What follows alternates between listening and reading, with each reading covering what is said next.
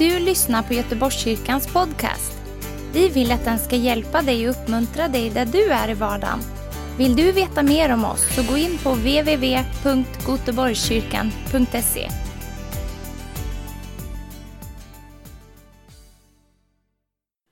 Visst är det härligt att få komma till Guds hus? Visst är det härligt att få samlas tillsammans? Vi är, inte, vi är en lite skingrad skara, så är det alltid på sommaren.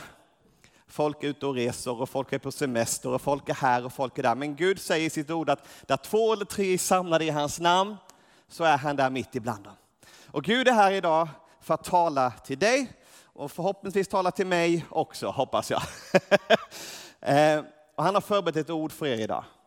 Så jag hoppas att ni har ett hjärta öppet och redo.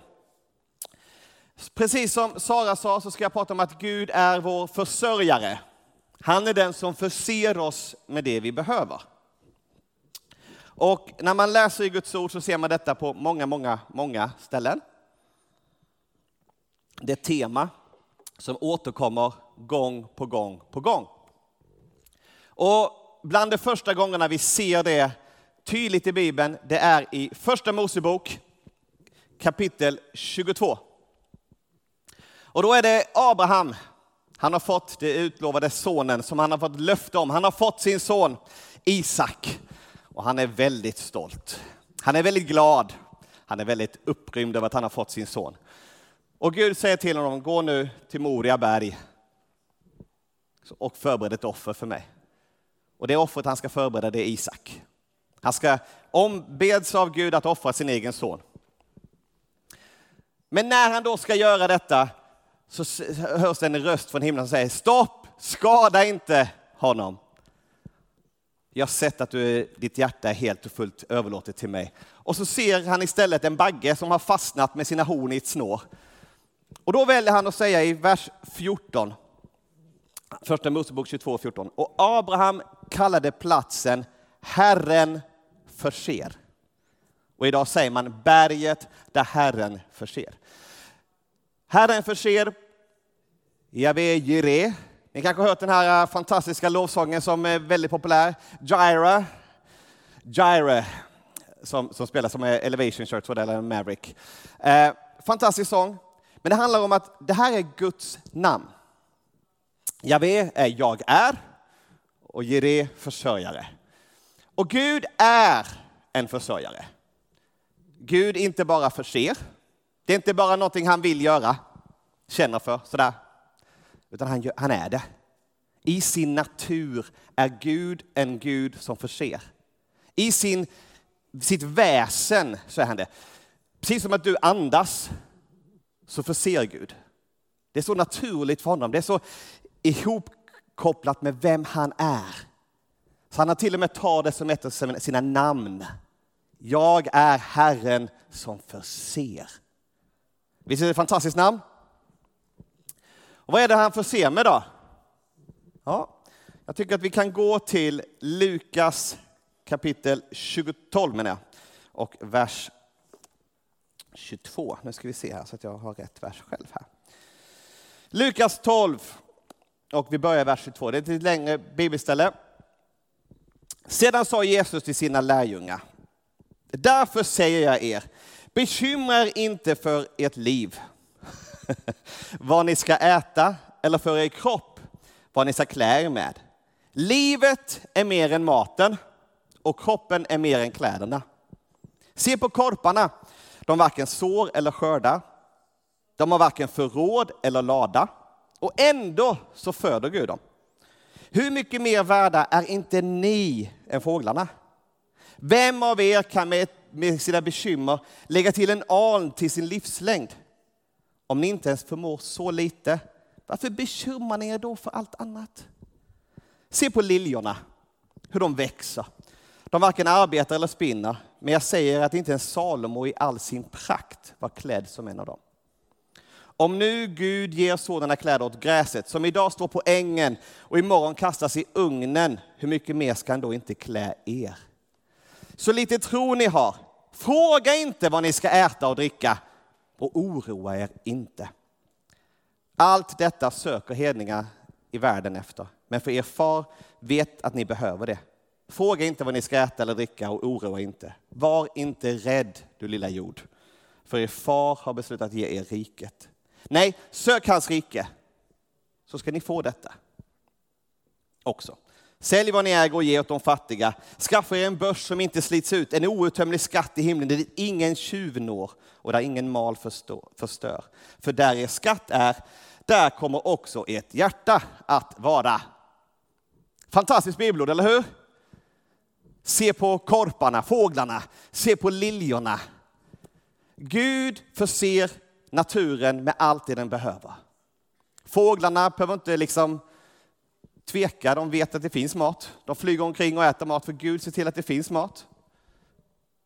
Liljorna växer upp och är vackra och fina för att Gud har skapat dem på det sättet. Om då Gud är vår far, hur mycket mer ska han inte ta hand om oss? Hur mycket mer vill inte Gud ge oss allt som vi behöver?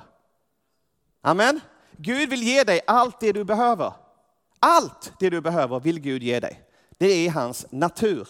Det är ingenting som han behöver fundera över. Han behöver inte fundera om du är värd det eller inte. Han behöver inte fundera på om du har gjort dig förtjänt av det eller inte. Han är en Gud som förser, det är hans natur. Han är den gode fadern, han ger inte sina barn en sten när de frågar efter bröd. Hur många fäder har vi här? Vi har några stycken. Hur många av er skulle ge era barn en sten när de ber om ett bröd? Det var ingen hand uppe, tur det, vad bra. Och Gud är en så mycket godare fader än så. Eller hur? Så klart så vill han ge oss det vi behöver. Hur många har eh, någonsin inte fått det de behöver? Det var ingen som upp handen. Har ni alltid fått det ni tycker ni behöver? Är alla, har alla fått allting? Har ni fått, eh, har ni fått allt? Är ni nöjda? Allt gick bra? Behöver inget mer? Ni har fått allt? Bra, men då kan vi gå hem. Nej, skojar lite. Det är klart att det finns ibland saker och ting som vi tänker att vi vill ha, men som vi inte får. Eller hur? Det finns saker och ting som vi känner att vi skulle vilja ha, eller vi kanske tror att vi behöver. Men vi får inte det. Och då kan ibland vår instinkt vara att, men Gud, Gud, varför gör du inte detta för mig? Varför gör du inte detta för mig? Och så försöker vi göra någonting bra, eller vi försöker, men Gud, om jag, om jag går ut och evangeliserar, så ger du väl mig detta? Snälla, snälla Gud. Men om jag gör lite, jag, ger, jag, jag gör lite mer för dig Gud, så, så, får jag väl det här, snälla, snälla. Och så försöker vi någonstans liksom lite förhandla med Gud och vi tänker att nej, men, eh, jag kan väl eh, kanske göra någonting så ger, så ger han mig det. Men Gud är inte sån. Gud får se. Han ger oss allt vi behöver. Han ger dig allt du behöver. Och ibland så tror vi att vi behöver mer än vad vi egentligen gör. Det är där problemet ligger ibland, att vi, vi har en bild av vad vi vill ha. Jag vet mina barn är likadana, jag använder ofta mina barn för det är ett sånt fantastiskt exempel. De, är ju liksom, de vill alltid ha mer. De säger att de behöver godis. Ja, det, alltså, frågar du min, min son så säger han att han behöver godis. Han behöver det. Därför han tror att han behöver det. Skulle jag säga att han inte får det, är jag en dålig far då? Eller är jag en god far som inte ger honom godis hela tiden? Ja, ni kan ju välja själva. Det kan vara bra att unna, unna sina barn godis ibland, det är inte så jag menar. Men det finns liksom någon som vet bättre än oss själva. Och det är han som faktiskt ska förse oss. Och sen är det så att Gud förser oss inte alltid precis så som vi tycker att han bör förse oss. Vi är på det sättet. Han har en, sitt, sitt sätt att göra saker och ting. Om vi läser i, i Gamla Testamentet, vi läser om Israels folk, så ser vi att Gud befriar ju dem från Egypten. De hade varit i slaveri och Gud befriar dem och de kommer ut i öknen. Och så säger de, men varför tar du oss hit Gud? I, I Egypten så hade vi ju kött och vi hade mat och vi hade massor. Här har vi ju ingenting. Och så börjar de bli gnälla på Gud. Och så vill de gå tillbaka. De vill gå tillbaka till Egypten till att få den maten de fick där. Men Gud såg deras behov och mättade deras behov. Inte på det sättet som kanske de hade trott. De tänkte kanske att de skulle gå tillbaka eller att de skulle göra någonting. Nej, helt plötsligt så kommer det fåglar som de får äta. Vaktlar. Eller så kommer det liksom manna, någon konstig liksom gryn eller grejer på, på marken på morgonen när de vaknar. Som de kan använda till att göra ett bröd. Det hade inte de tänkt sig. Det var inte vad de hade förväntat sig att hur det skulle se ut. Men Gud gjorde det på sitt sätt. Och Gud verkar på sitt sätt för att mätta våra behov, inte på vårt sätt. Vi styr inte över hur Gud möter oss. Vi styr inte över hur Gud vill mätta våra behov. Utan det är Gud som gör det. Och här behöver vi förtrösta och lita på att Gud gör det. På att han vet bäst. Att han är den gode fadern som vill göra det bästa för oss. Han vill inte göra det näst bästa. Han vill inte göra hyfsat okej. Okay. Han vill göra det bästa för oss. Och det blir inte på samma sätt hela tiden. När Mose skulle ha vatten så slog han på klippan, eller hur? Så kom det vatten. Vad skulle han göra nästa gång då? Då skulle han inte slå på klippan. Då skulle han tala till klippan. Så skulle det komma vatten. Så det finns liksom ingen sån här formel som vi kan följa. Så här, om jag gör så här så kommer jag få det här. Om jag följer de här, gör de här, gör de här stegen, tio steg, liksom, och så får du allt du behöver. Nej, men så, så verkar inte Gud. För Gud vill att vi ska vara beroende av honom, att vi ska dra oss nära honom och vara i gemenskap med honom. Och det är i den gemenskapen med honom som han talar till oss och säger till oss vad vi ska göra för att få våra behov mätta. Ibland så ska vi inte göra någonting, det bara kommer mirakulöst. Ibland säger han gå dit, gör det här, och då ska vi göra det. Ibland säger han ge fast vi egentligen behöver. Och så får vi på det sättet. Gud verkar inte på samma sätt varje gång, så det finns ingen sån här mönster vi kan alltid följa, utan vi behöver vara beroende av honom. Vi måste leva nära honom. Eller hur? Kommer ni ihåg eh, Elia och den där änkan? Första Kungabok 17 tror jag det är. Eh, så är det en änka som har ett jättestort behov, eller hur? Hon har bara pyttelite mjöl, pyttelite olja som hon ska förbereda och göra. Hon ska baka det sista brödet hon kan göra och ge det till sig själv och sin son och sen så har hon inget mer. Och tänker att sen går jag under. Det är liksom det hon har. Och då kommer gudsmannen och säger, baka till mig. Hur många tycker att det skulle varit roligt om du inte har någonting och så kommer liksom någon profet, någon gudsman och säger, du ge mig din mat. Och då, det är det sista maten du har, du kommer inte ha någon mer mat. Och du har ingen möjlighet att få mer mat. Det kanske inte är vad man vill göra. Men hon gjorde det. Och vad hände? Jo, mjölet i hennes krus och oljan, det tog aldrig slut. Och hon kunde baka bröd hur mycket som helst till sig och sin familj. För hon var lydig Gud och följde honom. Och då var han trofast och försåg henne. Det är vilken Gud vi tjänar. Men Gud gör inte alltid bara så här liksom mirakulösa saker. Det är fantastiskt när han gör det. Alltså då menar jag mirakulösa övernaturligt, helt plötsligt att man, liksom, oljan tar alltid slut. Liksom, tänk, tänk vad fantastiskt det hade varit egentligen, liksom, om man har ost, tycker jag. Det är, det är gott och det är dyrt. Och tänk då, tänk då om man skulle ha det hemma, att man skar osten så, det tar aldrig slut. Det är alltid ost kvar. Alltså jag hade, det hade varit helt fantastiskt, eller hur? Så fantastiskt tycker jag det hade varit. Men det har inte hänt mig. Men det är ju ett sätt som Gud kan göra under och tecken. Men det mer vanliga, det är att Gud använder andra människor för att förse oss med de behoven vi har. Jag kan dela ett kort vittnesbörd från mitt eget liv. När jag, var, när jag tog studenten, när jag var 18, så valde jag att flytta hemifrån. För jag ville inte flytta in tillsammans med min eh, mamma och hennes nya man. Jag kände inte att det var rätt att jag skulle göra det, så jag kände att nej, jag behöver ha ett eget ställe att bo på. Så då fick jag en egen lägenhet. Och så hade jag inget jobb. Och det är ju lite svårt då, att betala för sig, som man behöver när man inte har någon inkomst. Så då gick jag till, till eh, socialtjänsten och sa, kan man få socialbidrag? Och då sa de, nej, det får du inte, för du är för ung för att få socialbidrag. Jaha, tänkte jag, vad är det för, för ung? När får man det då? När ska jag få det? Nej, för dina föräldrar har fortfarande försörjningsplikt över dig. Det finns något som heter tydligen. Fram tills man eh, är 20 var det då i alla fall. Så då hade mina föräldrar fortfarande plikt att försörja mig. Men det tänkte jag, men nej, Här, nu ska jag klara mig här. Så då fick jag praktik. Fick ett praktikjobb i, i kyrkan faktiskt. Fantastiskt ja. Och med det så fick jag en, en månatlig inkomst på 2000 kronor. Det är grymt vet du. 2000. Känner att jag hade kommit upp mig i smöret. Nej, det hade jag inte. 2000 kronor. Sen hade jag en hyra på 1800. Och då kan ni börja räkna lite här och tänka, hur i hela friden får man det att gå ihop? Då har jag betalt min hyra och då har jag 200 kronor kvar den månaden att leva på. Det gick inte ihop. Rent, rent logiskt så funkar inte det.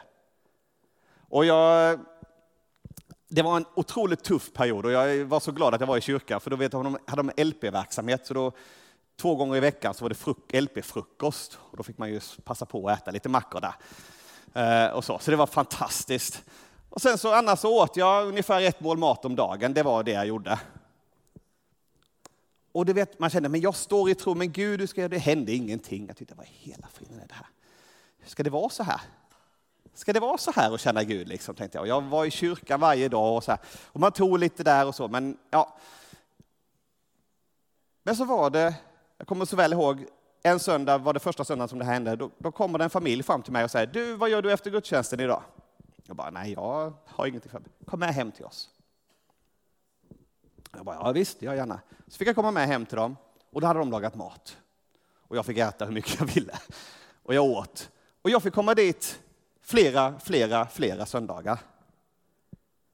Och fick äta god mat och ha gemenskap med, med andra kristna. Och det räddade mig.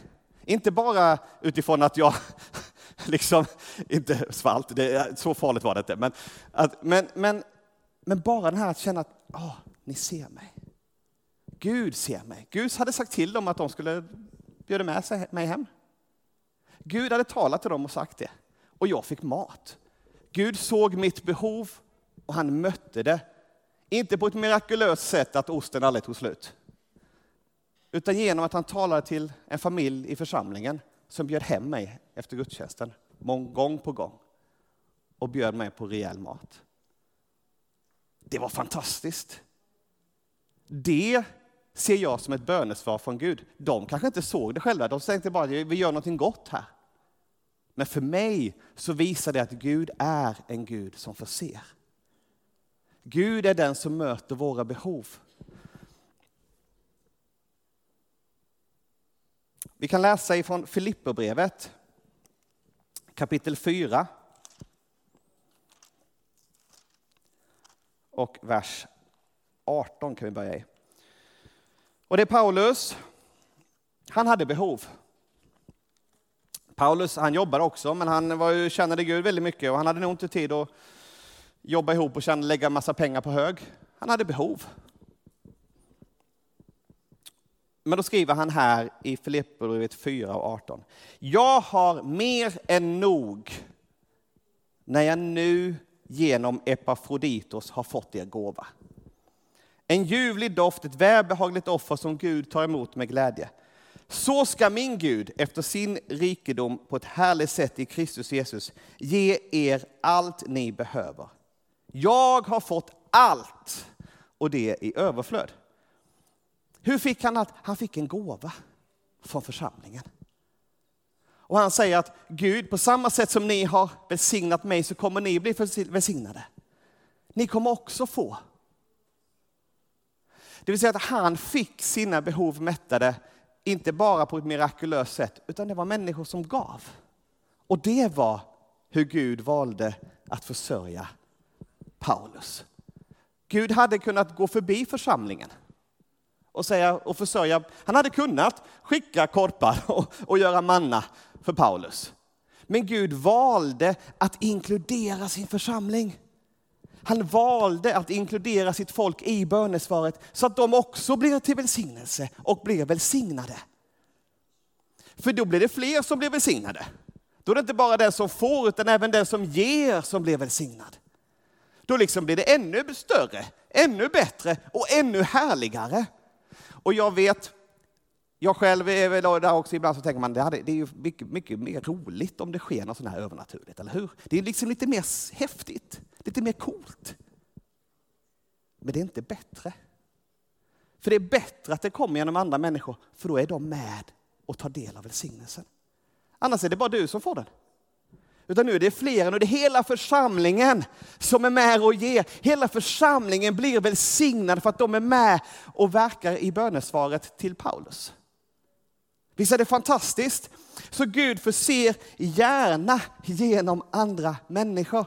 Vi kan läsa i Andra Korinthierbrevet 9 och 7-8, där det talas om den glada givaren.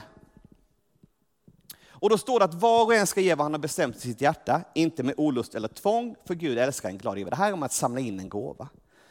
Och Gud har makt att ge er all nåd i överflöd, så att ni alltid och i allt har nog av allt och kan ge i överflöd till varje gott verk. Gud ger oss så att vi kan ge. Så det blir liksom som en snöbollseffekt. Gud gör någonting gott och så välsignar man sin nästa, som i sin tur välsignar sin nästa, som i sin tur välsignar sin nästa och så multipliceras det och sprids. Och det blir liksom någonting härligt och fantastiskt av det.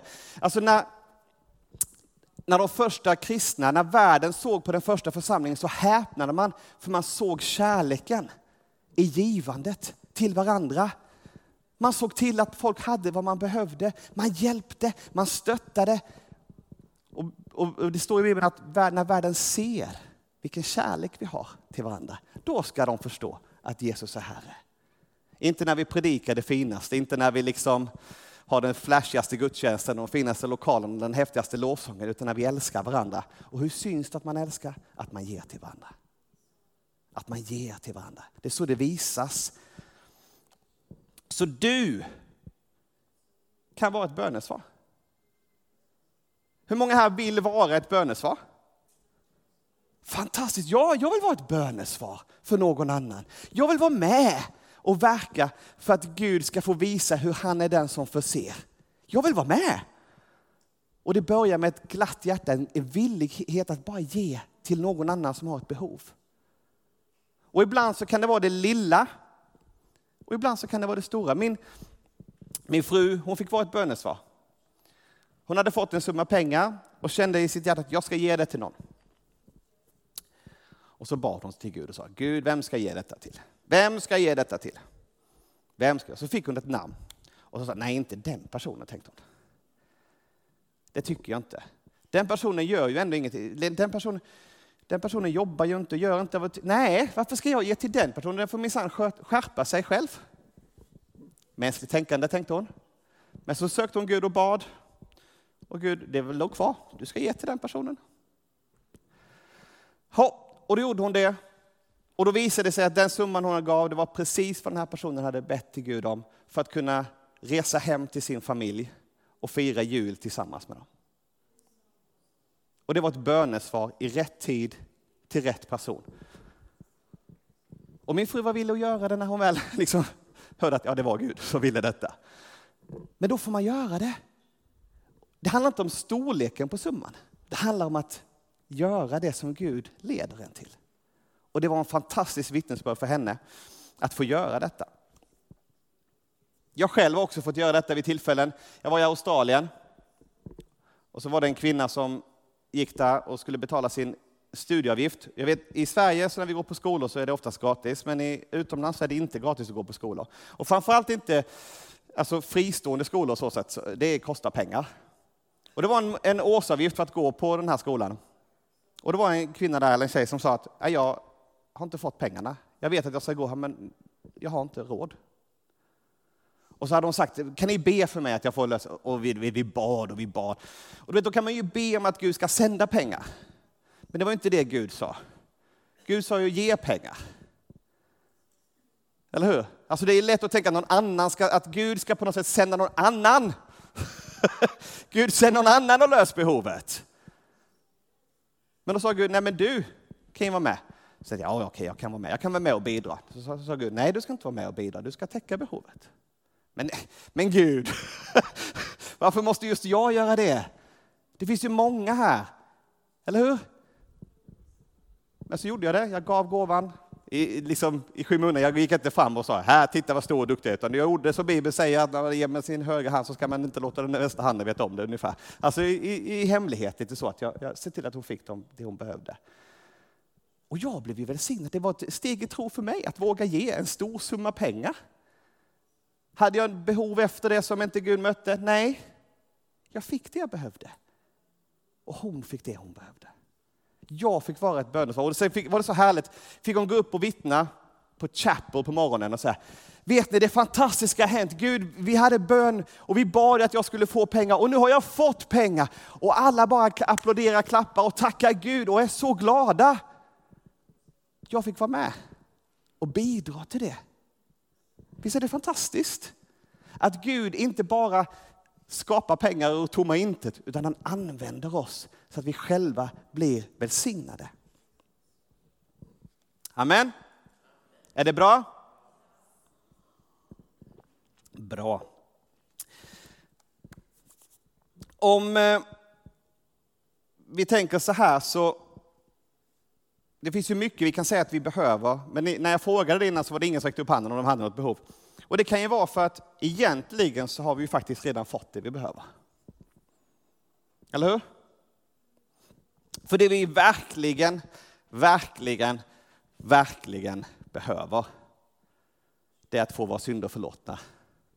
Få, få våra namn skrivna i Livets bok och få den gåvan av evigt liv. Och har vi tagit emot Jesus, då har vi fått det. Vi har redan fått det. Så egentligen så har vi alla fått precis det vi behöver. Och allting annat vi får, det är liksom lite bonus, skulle man kunna säga. Och det gör ju att vi bör ha en attityd som Paulus. Paulus säger i Filipperbrevet 4 som vi hade innan, men i vers 11 till 13 så säger han så här. Jag säger inte att jag har saknat något. Han har inte saknat något. Intressant. För jag har lärt mig att vara nöjd med det jag har. Jag kan leva enkelt. Jag kan också leva i överflöd. Med allt och med alla förhållanden är jag förtrogen. Att vara mätt och att vara hungrig. Att ha överflöd och att lida brist. Allt förmår jag i honom som ger mig kraft. Jag tycker det, ibland så tar man rycker det där bibelordet ur sitt sammanhang och säger allt förmår jag i honom, jag kan göra allt. Jag kan göra. Nej, det, det, det han egentligen säger är att jag, jag kan gå igenom allt. Jag kan uthärda och igenom allt. Jag kan, jag, kan, jag kan gå igenom den tuffaste, svåraste situationen i hans kraft.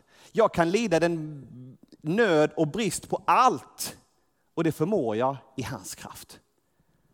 Det är liksom inte ett, ett carte blanche som säger att jag kan göra allt i hans kraft, utan det är att jag kan ta mig igenom allt för att Gud är med mig.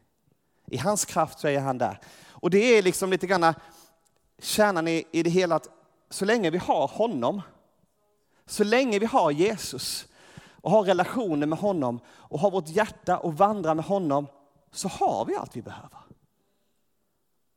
Det är, det är nog för oss. Det står i skriften att din nåd är nog för oss. Den är tillräcklig. Vi behöver inte massa mer. Vi vill ha massa mer. Jag vill ha mer. Saker, grejer. Jag vill ha snygga kläder. Det kanske jag vill ha. Jag vill ha ett fint hus, jag vill ha en bil. Jag vill ha, jag vill ha. Det är klart att det finns saker jag vill ha. Och som jag tycker att jag behöver. Men i grunden så är det enda jag behöver, det är Kristus Jesus. I grunden så är det enda du och jag behöver, det är honom.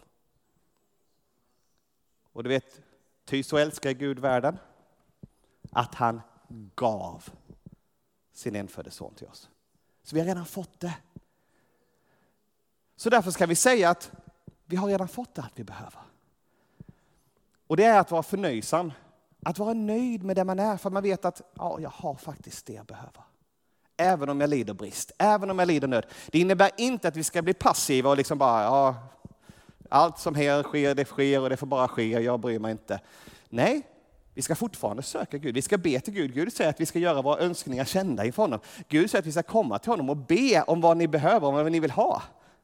Så han vill att vi ska göra det. Men i grunden så har han redan gett oss det vi verkligen behöver. Han har redan gett oss det. Det finns redan hos dig. Och det är hur Gud har försett oss med det allra, allra viktigaste. Han har gett oss sin egen son. För ibland så känner man att man inte får det man faktiskt ber om. Eller hur? Jag har varit med om att bett för människor som varit sjuka, de har inte blivit friska. Varför? Det vet inte jag. Jag har varit med om människor som har levt fattigt, ja, och det finns om inte läst i Bibeln. Oj, det var många som dog utan att få det som Gud hade lovat dem. Där och då. Om vi läser i Hebreerbrevet 11 om trons hjältar, kommer ni ihåg dem? Då står det i vers 39, där, Hebreerbrevet 11, vers 39. I tron dog alla dessa utan att ha fått det som var utlovat. Men hur hänger det ihop? Gud håller löften, eller hur? Ja. Håller Gud sina löften? Ja. Är Gud en Gud som förser? Ja. I tron dog alla dessa utan att ha fått det som utlovat. Men de hade sett det i fjärran. Hälsat det och bekänt sig vara gäster och främlingar på jorden.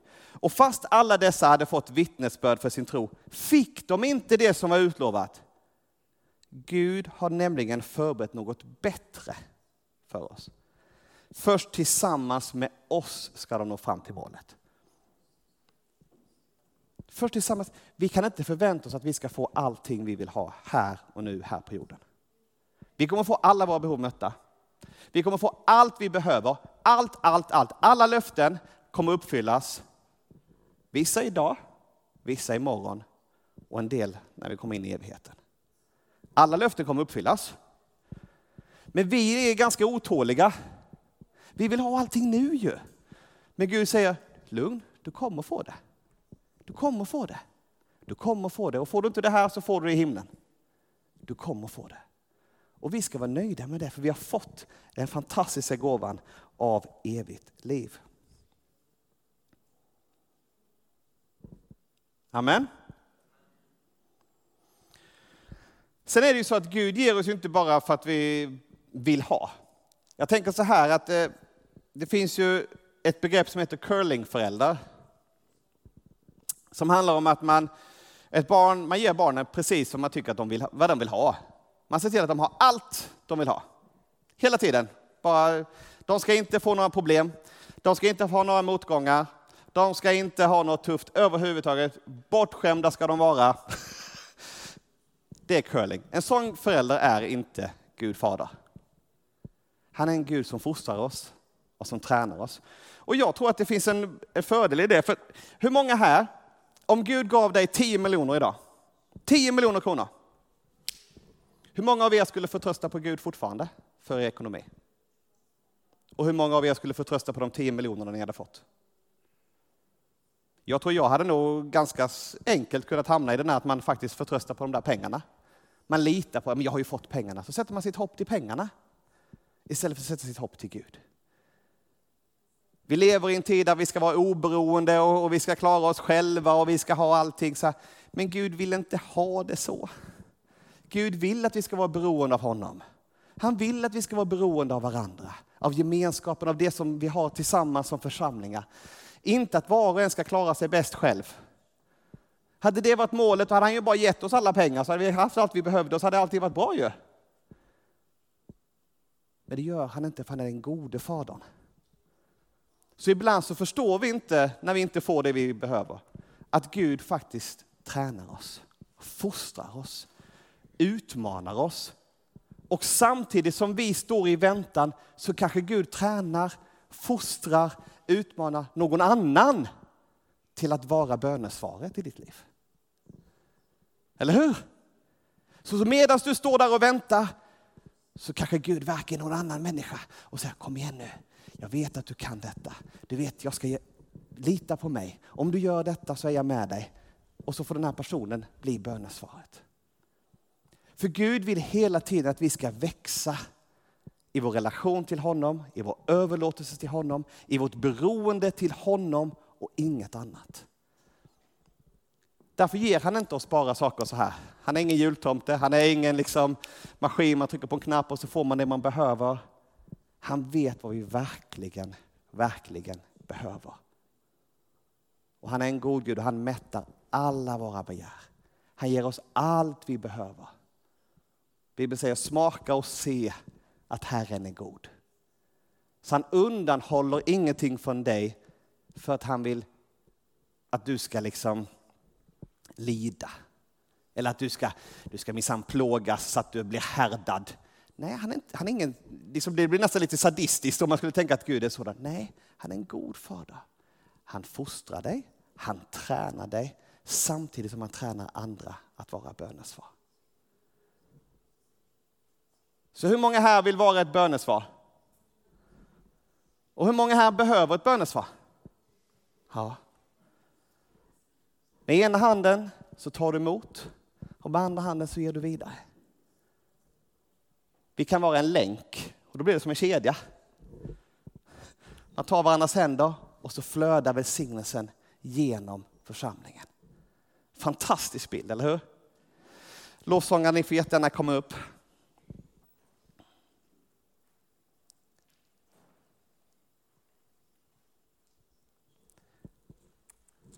Att vara beroende av Gud. Vi, vi lever i ett land där vi har det ganska bra. Och det är lätt att vi förtröstar på allt annat vi har. Men jag tror att Bibeln säger att i de sista tiderna så ska Gud få allting att skaka. Och jag tror att det kommer en tid där det kommer skakas även för oss. Där vi inte kommer ha det så lätt som kristna. Med allt välfärd och allting runt omkring. Och vad har vi då att hänga upp vår förtröstan på? Det är nu vi har möjlighet att, att säga att Nej, men det är till dig Gud, jag sätter mitt hopp. Det är till dig jag sätter mitt hopp. Jag säger inte att vi ska gå så långt som, som de första kristna som sålde allt de ägde och hade det gemensamt. Det är inte det jag menar. Men jag menar det finns någonting i att inte vara beroende av den här inkomsten jag får där, eller det här bidraget jag får där, eller det här där. Utan mitt hopp och min förtröstan är i Kristus. Jag vet, jag vet, jag vet, jag vet att han förser mig med allt jag behöver. Och jag får vara en del i detta mot andra. Amen. Tack för att du har lyssnat. Dela gärna podden med dina vänner och glöm inte prenumerera. Om du har frågor eller vill att vi ska be för något så mejla oss på info på söndagar har vi veckans höjdpunkt. Då firar vi gudstjänst tillsammans och det vore så kul att träffa dig där. Men vi har även samlingar för barn då? Gå in på vår hemsida goteborgskyrkan.se så får du veta mer. Välkommen till oss!